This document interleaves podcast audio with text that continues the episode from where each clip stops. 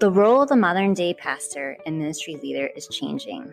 More and more pastors around the world today are ministry leaders who are doing multiple jobs and wearing multiple hats. They are bivocational or co-vocational leaders. They may be pastors looking for creative ways to use their church or staff to create income and revenue for sustainability.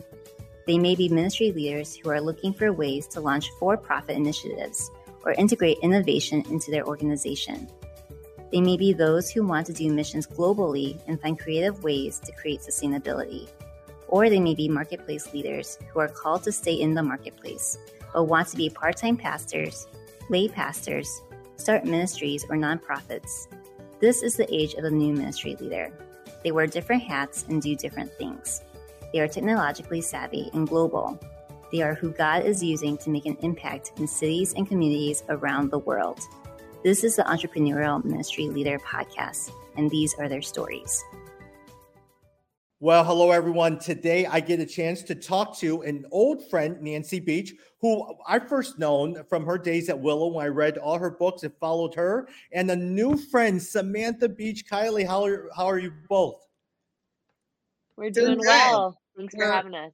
We're excited to be with you today. Hey, Nancy, I'm going to start off with you. What are you up to these days? Uh, I read that you are a leadership coach with the Slingshot Group and on the teaching team at Soul City Church here in Chicago. What does that look like on a day to day basis for you?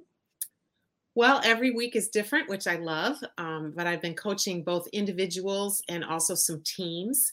Just got back from working with a, a staff team in Ohio, and, and I go to various places and try to help them improve their culture um, mm-hmm. help leaders flourish in a variety of ways. I've helped a few churches with succession planning and uh, some who are facing other kinds of transitions. So it's been a good season of mentoring for me. And then I still do some teaching. I'm not on staff at my church, but I'm one of the teaching pastors and I, I'll be teaching this Sunday. So it's it's been great to invest in the next generation. Very good. What are, are you going to be teaching this Sunday about? I am teaching, we got to pick any passage in the Bible we wanted to okay. teach on. And I'm doing John chapter 21 when Jesus has breakfast with his disciples. Very good. Very good. Samantha, what about yourself? You and I are talking about, we were just talking about your transition from Austin. Now you're on your way to Raleigh, North Carolina. Talk to me a little bit about what you're up to. Yeah, well, I was an artist before I was ever in ministry, still am an artist. And so um, there's a church in Raleigh Church on Morgan that is all about using the arts and beauty and storytelling to better understand and express God's love. And so I'm going to go be a part of their team as an associate pastor and looking forward to that new adventure. When you mentioned artists, was it more in the area of writing, the theater, or uh, music? Uh, writing and theater primarily. Yeah, I'm a playwright and an actor as well. Uh, before we start, Nancy, at what point did you realize that your daughter had a passion for theater and music and the arts? I think she's about two or three years old. Uh, she was doing productions in our basement from the time she was very little and corralling her younger sister to be a part of all of those productions. So, yeah, it started very, very young. Yeah. So, in some sense, it was less math and sciences. And for, for you, it was always just the creative arts, Samantha? Yes, my dad wonders where all of his genes went. He's the only left brain person in our family. uh, look, Samantha, I built cell towers for a living for about 10 years. I love chemistry. I love history. that was my world growing up. Well, I have a lot of respect for people who can do that. And thank goodness you exist. uh, Nancy, for you, I think a lot of times when when you made that transition from working in the church to now a consultant, how hard was that a change? And now, are you seeing the same problems that you had to deal with formerly when you were working at Willow, or are those problems changing uh, in, the last couple years? I, I definitely with the, the, fact that we had COVID. Yeah, right. Um, well, first of all, what I most miss about being on a team at a church uh, in a consistent way, day to day, is the community aspect and the consistent team. I do miss that. I had 20 years of building a team that are still really close friends and um, so that that would be the part that i that i do miss but what i'm enjoying is coming alongside a variety of churches um, various denominations some de- non-denominational and some nonprofits too by yeah. the way and i come alongside them and try to give fresh eyes to whatever it is they're dealing with right now, um, bring another another lens or another perspective um, to it. And as for whether the um, issues have shifted, some of them I think are going to happen forever. You know, some of the issues that people deal with in terms of conflict resolution and getting along, and um, people who are trying to find what their zone of genius is and, and adjust their job description to really fit who God made them to be, growing in self awareness, all those things I think were a part of my ministry years ago and are going to forever be issues for people, um, particularly growing in relational intelligence um, as a leader. So those things haven't changed. But you know, if if any of us hear the words pivot and reinvent one more time, we're going to throw up. I know, but with COVID, um, that is what everybody has had to do. And talk about um, a, a, season of life for many of these young leaders that has them, some of them, so burnt out and so exhausted because they had to figure out a whole new way of doing ministry. So obviously, we're all hoping things have stabilized and are going to, you know, revert a bit. I'm not sure they'll ever get completely back to normal. But the positives, just real quickly, I think COVID did cause us to ask a lot of questions about how we do what we do and whether yeah. anything needs to change. So that's that part's been yeah. good. Yeah, yeah. Samantha, I'm 45 years old. So in some sense, I'm right at that point peak where I just saw, I grew up with the mega church and everything like that, but I'm still young enough where I spent many years, about 18 years, working with high school and college students. Mm. For you, you're a lot younger than both of us. Is how did even with your church, how was it hard? Was it hard to pivot during COVID? Was there some? What were the struggles that you, as well as the church, had to deal with during that period of time? Yeah, well, so I grew up in a mega church that my mom helped to start, yeah. and um, then after college, um, sought out kind of a different expression um, at a small, much smaller Methodist church, and yeah. So for us, and I know for many churches um, that are smaller and, and don't have as many resources, it was very difficult. We we were not staffed to go online or yep. to capture our service with video. Um, we didn't have the right equipment and it was has continued to be a challenge i don't know that we ever solved it I, the the nice thing about being part of a smaller organization was we just kind of got to kept trying got to keep trying things um, but it was very challenging for especially on a small team yeah yeah yeah your book next sunday an honest dialogue about the future of the church how did both of you guys who came up with the idea and how did you guys get started writing this book well, in uh, the fall of 2019, I was asked to speak to a group of uh, executive Christian publishers about the future of the church, which I thought was a pretty scary assignment. And who knows, uh, really, um, very daunting. Um, but I gave a, a, message, gave it a lot of thought. And then afterwards, a few of them said, you know, would you ever want to write a book about it? And I didn't have a whole lot of energy around that idea until I mentioned it to Samantha. Yeah. And as we talked, she said, Well, what if we did something together? And that really energized me. I was like, okay, that, that I could do.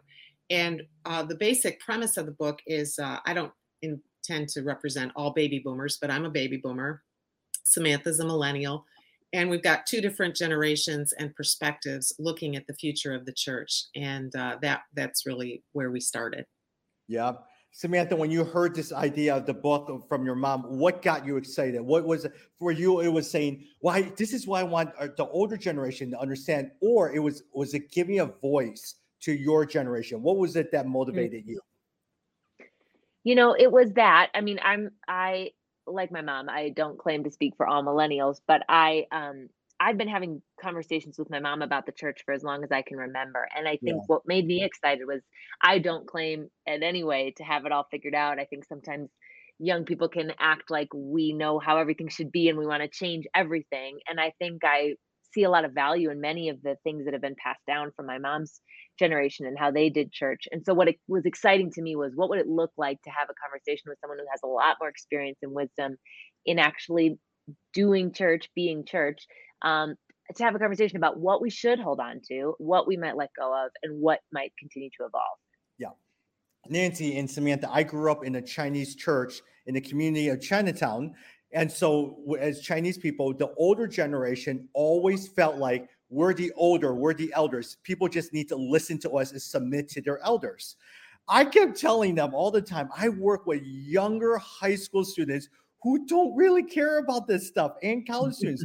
They want you to talk to them like adults. They want you to, to apologize. They want you to process.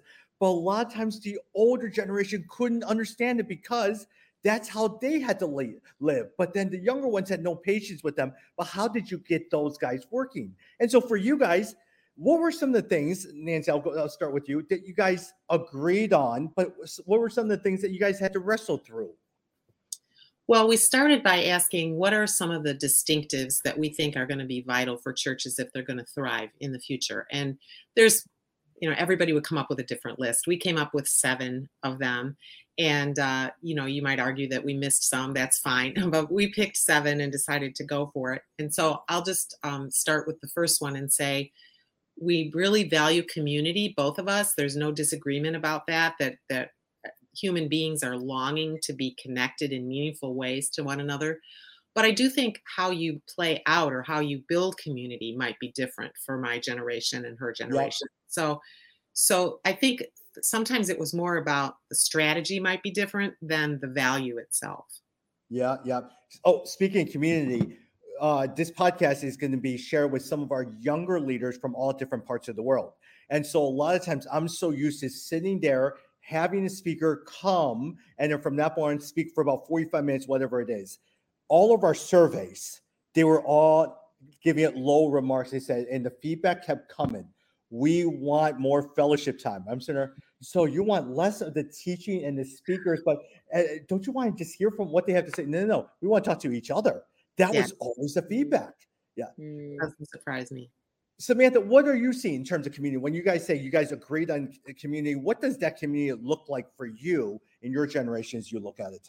Hmm.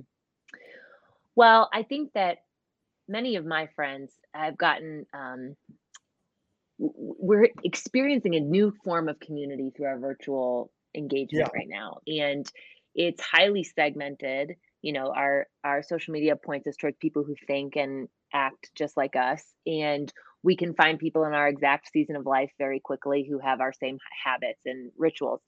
And so to me, the you, the distinctive of church is that it puts us in community with people we wouldn't otherwise speak out or may never otherwise bump into. And some of my most cherished relationships inside of church, especially this last church I was at, a part of, were with people in totally different chapters of life than me with an an older couple who became some of our best friends in Austin and mentors to us and even some of the younger high schoolers that I got to help mentor.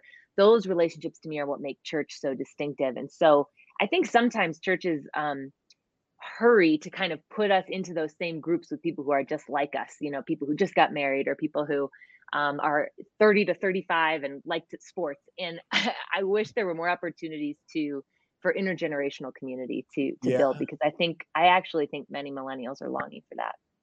Yeah, but Nancy, even in terms of what she says, intergeneration. But I think a lot of times the one thing I've seen, especially when older and younger, when the older people get together, you I, I, find you have to t- remind them you don't need to talk the entire time. They feel like they they want to impart their wisdom, and I totally understand. They have great moments. We want the young generation to hear our mistakes, our wisdom. Yes, but you could do that by asking questions and not necessarily just sharing and t- talking the entire time. It is for you. What do what do you see uh, in, in terms of uh, community in your regards? Well, I think that's absolutely true. And no matter what age we are, we've got to learn to be better listeners. That's for sure. Yeah. Um, we all just love to hear ourselves talk. Um, but what I found from the younger generation, uh, the church I'm a part of now, whenever we leave on Sunday, my husband often says, We are the oldest people here. And I'll say, Well, maybe not quite, but I think it's close. It's a very young church. And yeah, yeah. one of the things that I rejoice in is the humility, honestly, and the openness of these young people to learn. They're, they're longing for. I, I had several ask, you know, would you ever consider going to coffee with me? Or, you know, some would even ask for the big M word, mentoring me, you know, yeah. and and uh, I think there's a humility in that, and I think there's right. a longing of younger people to find that wisdom. But you're right, we can't talk all the time. The very best thing anybody can do, and I've learned this as a coach, is ask great questions, and yeah. that's what I try to do you want to be that person, right? Who talks 20% of the time, but is listening 80% of the time. Yes. Mhm, Yep. mhm. Nancy and Samantha, what was another one that you guys agreed on? Uh, there was community. Anything? uh, What was another one that you all agreed on? Well, my mom and I both share a great passion for what happens when we gather on Sundays. And that was interesting to write about during COVID. And that Yeah. chapter went through several rounds of revision. Um, but we stuck with our title, which was You Had to Be There. And COVID really challenged us to think deeply about that. And I'm grateful for the ways that churches have um, become more accessible because I think there will always, COVID revealed, there have always been people who need that, who for whom it was too difficult to come in person. But for those of us who can, I think my mom and I both agree that um, great attention being paid to cultivating an experience from start to finish Yeah. um, that's thoughtful, that includes participation, that includes m- moments of wonder and meaning. Um, that we were really aligned on. We both agree about that. With that said, how does that look like during this time, post COVID, when things are getting? Does that look different than what it was pre COVID? Well, uh, a couple weeks ago, I went um, back in person. I mean, I'd done it before then too, but I remember uh, this Sunday in particular, I was in person uh, at my church, and uh, during the worship time, I I just felt moved because the room wasn't full. We were we're not back to to normal yet, Yeah. but to be with actual humans in that room singing together was so much more meaningful to me than being in my pajamas on the couch uh, streaming. You know, it, it, there's just something fundamentally different. And right Yeah. before the gathering, I uh, ran into a young woman that I haven't seen in in many months, and she's struggling with some health issues. And we had a great conversation. And I just thought, this doesn't happen when I stay home. You know, so again, I agree with Samantha. For some people, um, the online thing's always going to need to be an option, but that's a rare person. Most people, we could theoretically get in the car or take public transportation or walk or whatever to a corporate gathering. And I think there's something to that. There's something about the texture of it that's very different when you're in the room. Got it. Got it. Do you still see the model? I mean, we're so used to worship, speaker, all of that. Do you think that's still going to stay the same, Nancy Samantha? I think we both make a case in the book for shaking it up a little. I, I, and the, and the, um, how, it, especially for those of us who go every week, what it does to you when you walk in and the service starts in a brand new way, or it has it, it we move away from the template of two songs, announcements, speaker, Yeah. two songs. And you know, I I was always passionate about that and doing things different every week. And I will say, then I joined a ministry team during COVID and discovered that Sundays happen an awful lot and a template um, makes things a lot easier. So I empathize, especially with with teams that that struggle to reinvent the wheel every week. But I think every once in a while, shaking it up, and I think the arts can do this in a beautiful way. Um, introducing a new element, a new way to express or ask a question um, or engage with people sitting next to you um, can only serve us. Yeah. Nancy, what about yourself? Well, uh, I thi- think honestly that we're kind of in a rut in most Yeah. churches with worship. In fact, my husband is very irritated when we use worship as the synonym for music because worship is so much more than, Mm. you know. Um, and so I have a deep hope that we are going to remember that music is is one wonderful pathway, but it's not the only pathway, and there are other other communication forms, particularly storytelling and more visual experiences and exercises and engagement. There's a service, um, was it Easter Samantha, where you set up uh, a long, she, she rearranged the whole room in her church and tell them about that one because I, I just thought it was delightful. Yeah, we just wanted people to see each other and not just the people on stage. So we we and we and we knew the communion moment was going to be the heart of our service. So we ran a long table down the center of the room and people sat on either side of it and everything centered around that table. And you know, from the moment people walked in, it was like, "Oh, this isn't the same place," or some you're up to something, Yeah. and it just turns off your autopilot a little bit. Mm-hmm. Okay, so what would you say? I, I, I had lunch with a pastor over in the suburb of Illinois, Glenview, and he said to me, Tommy, I'm even thinking about dismantling the Sunday service. And I w- just want our guys to serve the community, and maybe every month we'll get together and have a picnic, and we'll just do it that way. Nancy, what would you say to that? Well, I think it's an option for sure. I wouldn't say, you know, bad idea. Um, but I do think sometimes we're we're assuming it's like all or nothing with all these things, you know, yeah. and we're we're uh, maybe overreacting a little bit to the online experience that people are having. Um, but you mentioned serving the community, and that's a chapter that both of us also had big, yeah. big passion for, which is has to do with what happens in your church Monday through Saturday. You know, what's right. going on throughout the week. And we both feel very strongly that unless your church is making having some kind of impact on the very real and practical needs within your community, uh, why are we even there? You know, it's the way that I think people will know we are extending God's love when we actually serve. And so, uh, you know, we've we've had um, great delight in discovering some of the churches that are really doing a good job with that. Yeah. Let me switch gears a little bit. In the book, uh, Samantha, you mentioned the Cigna Loneliness Index survey released in 2020 found that 71% of millennials and nearly 78% of Gen Z reported feeling lonely, a significant uptake from previous generations. Why do you think that's the case? My mom and I just both read a great book called The Power of Place. What's his name, Mom? Who wrote it? Daniel Grothe. Daniel Daniel Grothe, and I thought he hit the nail on the head talking about a culture, the culture of impermanence that we're living in now most of my friends don't live in the same city as their family or the same city that they were born in. Um, people are moving all over now, and usually for jobs or whatever it is that takes them away, and and moving with regularity. I mean, this will be my fourth move in the last decade um, with my husband's work and my work and all of that. So I think that that has helped, and then that combined with I think social media as kind of this false sense of community that we can engage in kind of easily from home, but doesn't actually require much vulnerability. Um, I think those two factors, I don't know. I, I, mean, I'm not a social scientist, but to me, in my life, I think those two factors are the things that have been the biggest contributor to loneliness and that I'm seeing in my friends' lives as well is that they found themselves in a new city where they have no network and yeah. um, and they have the internet as a sort of solve, but not an actual um, the not actual meeting the actually meeting the need that we all have for community got it uh, nancy another thing uh, speaking of community as well too that you talked about investing into the youth. You both of you guys were very very passionate about investing in the youth. Why why is that so important for you nancy?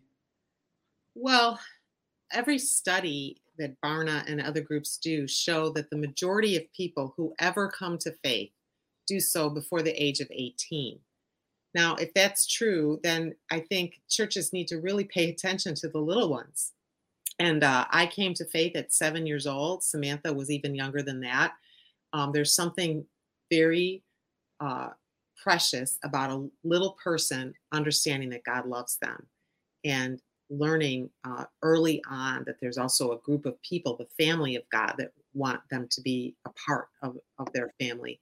Um, so we believe that churches should really have an intentional focus on their youth ministry and their children's ministry um, and families because that's really where it all begins. Now, but Samantha, let me ask you a quick question because I have this on my notes that I wanted to write. Is you highlight some key issues in children's and youth ministry, such as the culture of shame, the unwelcomeness of questions and doubts, and the tendency to put God in a box Talk to me about those. Well, I just became a parent. So I am wondering, well, I have no answers yet um, because I'm wondering how do you introduce such a big mystery to a tiny person? Um, and those are questions my husband and I are starting to ask. So I don't know. I do know that when when people grow up, uh, you know, the studies show us that most people move away from church in college. That's kind of the yeah. point at which people split.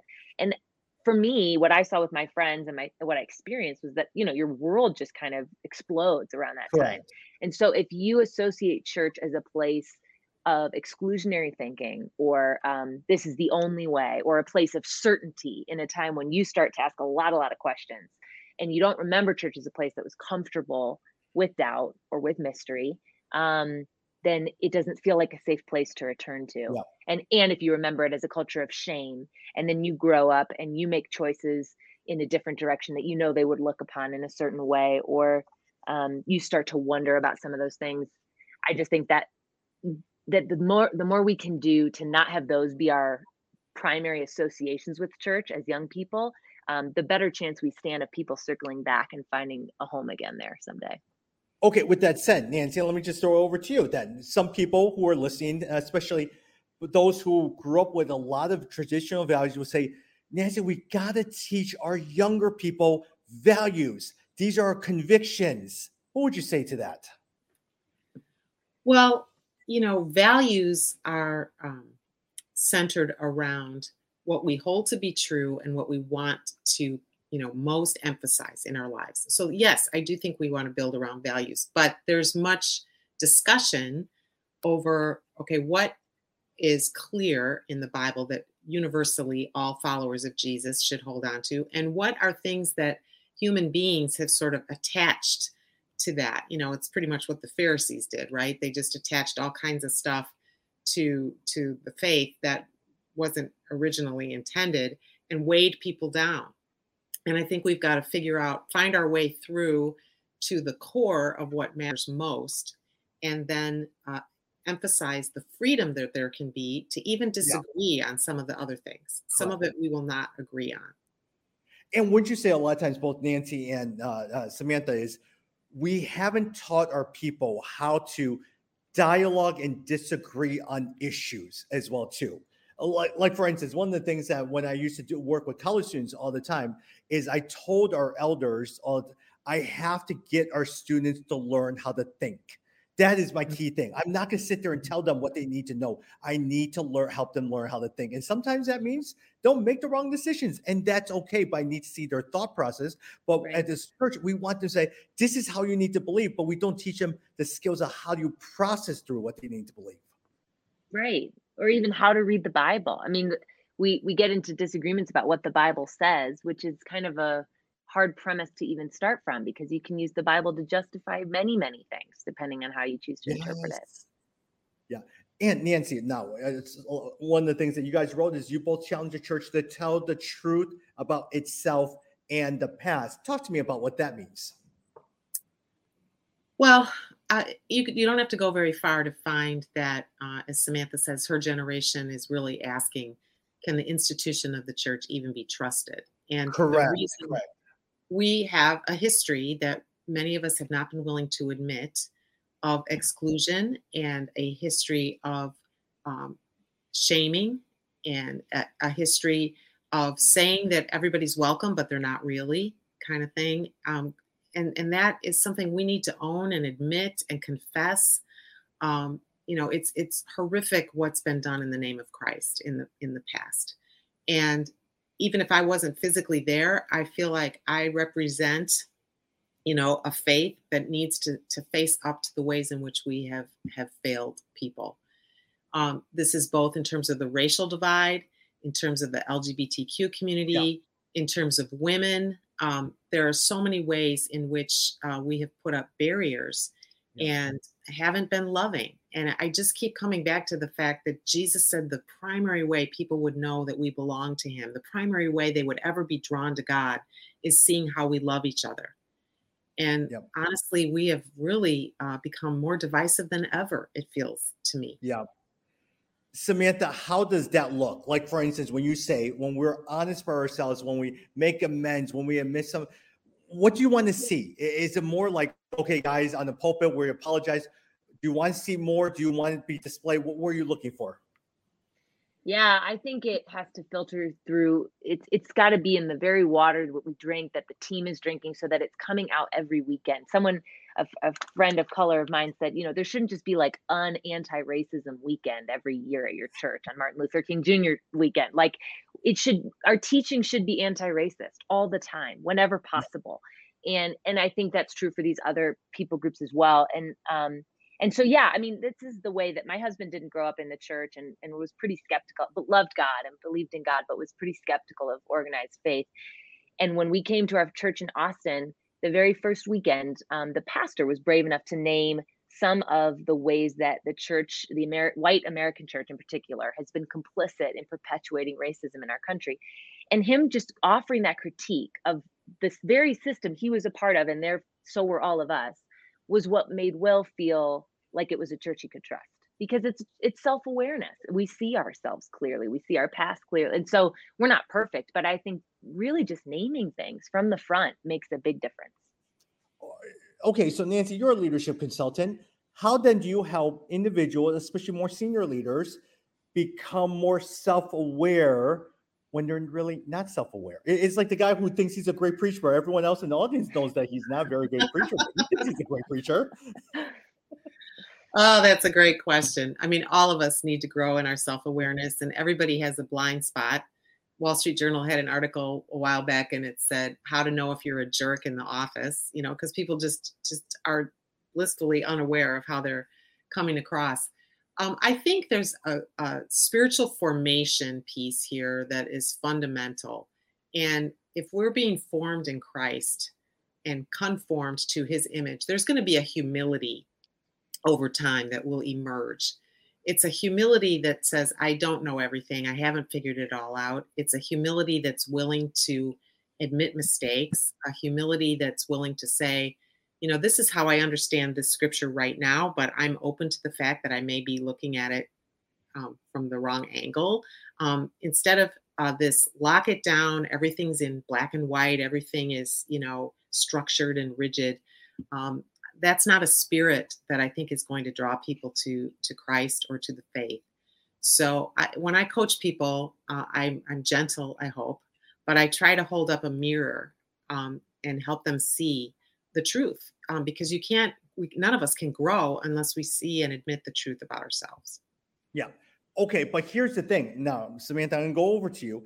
In the days of social media right uh pu- publishers these days with kindle coming out they're looking for people who have the highest social media uh, uh, followers conferences want to sell books they want to sell tickets publishers want to sell tickets they're looking for social media followers there's all these workshops on how to create a network generations want to be influencers.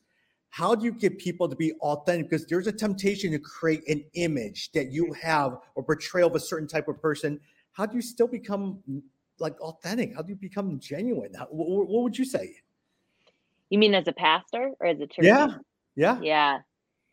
Yeah, I think it's a real dangerous place to be. I mean, I I see the function of it and I think I think it makes sense for churches to show up on social media. I don't know that in the way we think, in the way we are trained to engage with social media, I don't know that that's a place of great formation happening. Yes. So yeah, yeah, it makes me kind of sad to see churches expending too many resources there, honestly. I don't think it's our distinctive offering. Um, it's everyone's there and it's very loud.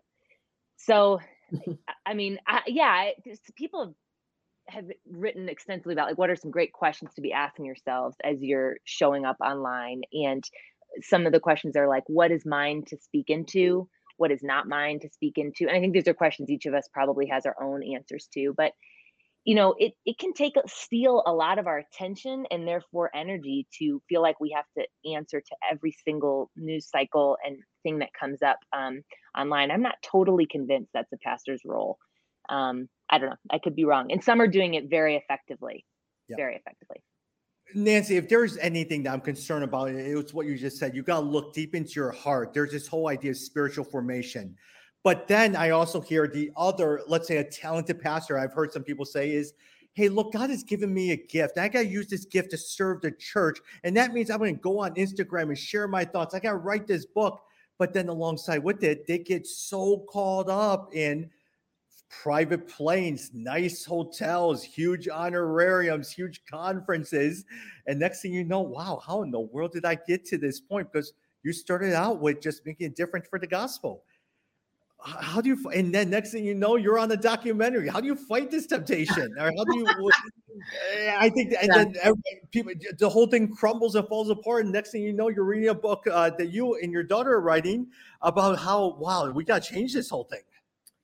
Well, much has been written lately um, that's been very helpful actually about the celebrity culture. And it's interesting to me that a celebrity culture can be created even in a small church. Could be a church of 100 people, but they kind of hold their pastor or their worship leader up to, um, you know, this pedestal kind of thing, um, see them as somehow other than.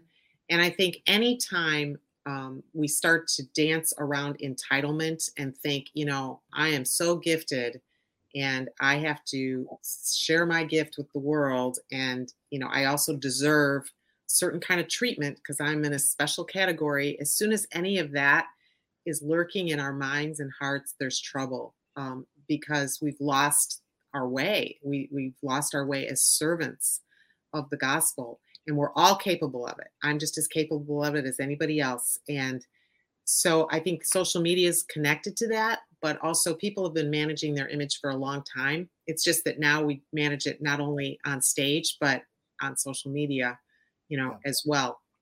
So what is the answer? Well, again, I sound like a broken record, but people like Ruth Haley Barton and others who write about the soul of our leadership, that is where the focus needs to be and who you are behind the scenes, who you are when no one's looking, who you are with your family, um, with your closest friends. Um, do you truly, you know, we throw this word accountability around, and I, I think uh, we have to figure out what does that actually mean, and is there anyone in my life that's asking me the difficult questions? Um, knowing that all of us are capable of even deceiving those people. We could come up yeah. with some answer. We could deflect it. You know, obviously that's happened a lot in recent years, but but we still need to pursue it. We still need to try to find a way to be known and to be known in such a way that we can admit it when we're tempted and that we can and uh, find the help that we need. Yeah. Let me ask you guys two final questions. One, Samantha, and I'll wrap up with Nancy. Samantha, I had a pastor, a former pastor, who walked into my office here and says, Tommy, how do you still have hope? it's full of hypocrites. I've given up on the church. I quit. I, I'm giving all my books away. I'm just done with it. It's like Zacchaeus who climbs up a tree, had to, all these guys were criticizing him. He had to look beyond those guys to see Jesus in the far off distance. What's your word of advice to this pastor? What keeps you hope? What gives you hope? Well, my hope is in is in God, first of all, and, and that um that we're in a moment that has been really difficult for the church, but that um that we worship a God who's um, seen us through many moments, seen our people through many moments like this. But also, my hope is in how I think distinctive what church really is when you pare it down. Um, and I had a conversation with my husband's stepdad the other day about church, and I said, I mean, Steve, where else do you go in your life to gather with other people to learn to be more loving? And he paused and was like, there really isn't anything else like that. And I think we want that. And I see it in so many of my friends, especially as, as our exposure to injustice has increased with um, social media and the news being on all the time and available all the time. Um, we want a place where our hearts are being transformed and where we're helping to transform our communities. And um, we just want it to be big enough and wide enough to include and embrace everyone. And so I I really have a lot of hope for the church if it can stay true to its calling. Yeah, yeah. Nancy, for you, let's start off talking about the book. You sat there and met with a bunch of different publishers about the future of church. Where do you think we will end up? Will it look a lot differently five years from now or two, three years from now? Yeah, um, I think it will look somewhat different, but I also, the reason I have hope is because of young leaders like Samantha and so many others that I have come across in the last several years who genuinely do love Jesus and who are doing the best they can to create communities of love and, and faith.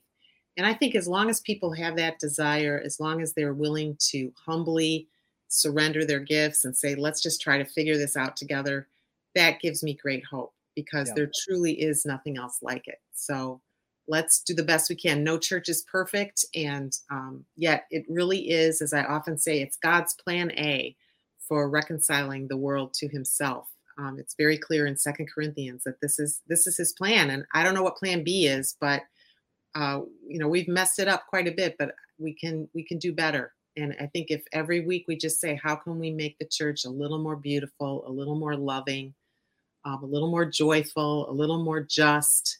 If, if we keep pursuing that, um, it'll get better week by week. Okay, I, so you set yourself up for this question. Do you think it will still be done in a big church setting, or do you see fractions of smaller churches beginning to be developed? You know, I think there's still a place for bigger churches. There's some things large churches can do um, with their resources and with a wide variety of kinds of people in them that maybe a smaller church cannot do. But I think there will also be a movement towards these smaller gatherings, even to house churches yeah. and uh, smaller gatherings, because I think that there is that longing to just be across the table from someone and and connect. Yeah. And so I think that that probably will be the trend. Wonderful. Uh, Samantha, enjoy your time over at Raleigh, North Carolina. I'm sure we're going to talk again soon. Thank you. Nancy, it's always good seeing you. You too, Tommy. Thanks so much. All right. Talk soon, everyone. Thanks for joining us for this week's episode of the Grow Center's Entrepreneurial Ministry Leader Podcast. To stay connected, make sure you subscribe to the Grow Center channel, rate and review this episode, and make sure to share on your social media platforms. We would love for you to follow along with the Grow Center on Instagram and Facebook at Grow Center Network and our website at www.thegrowcenter.com. See you next time.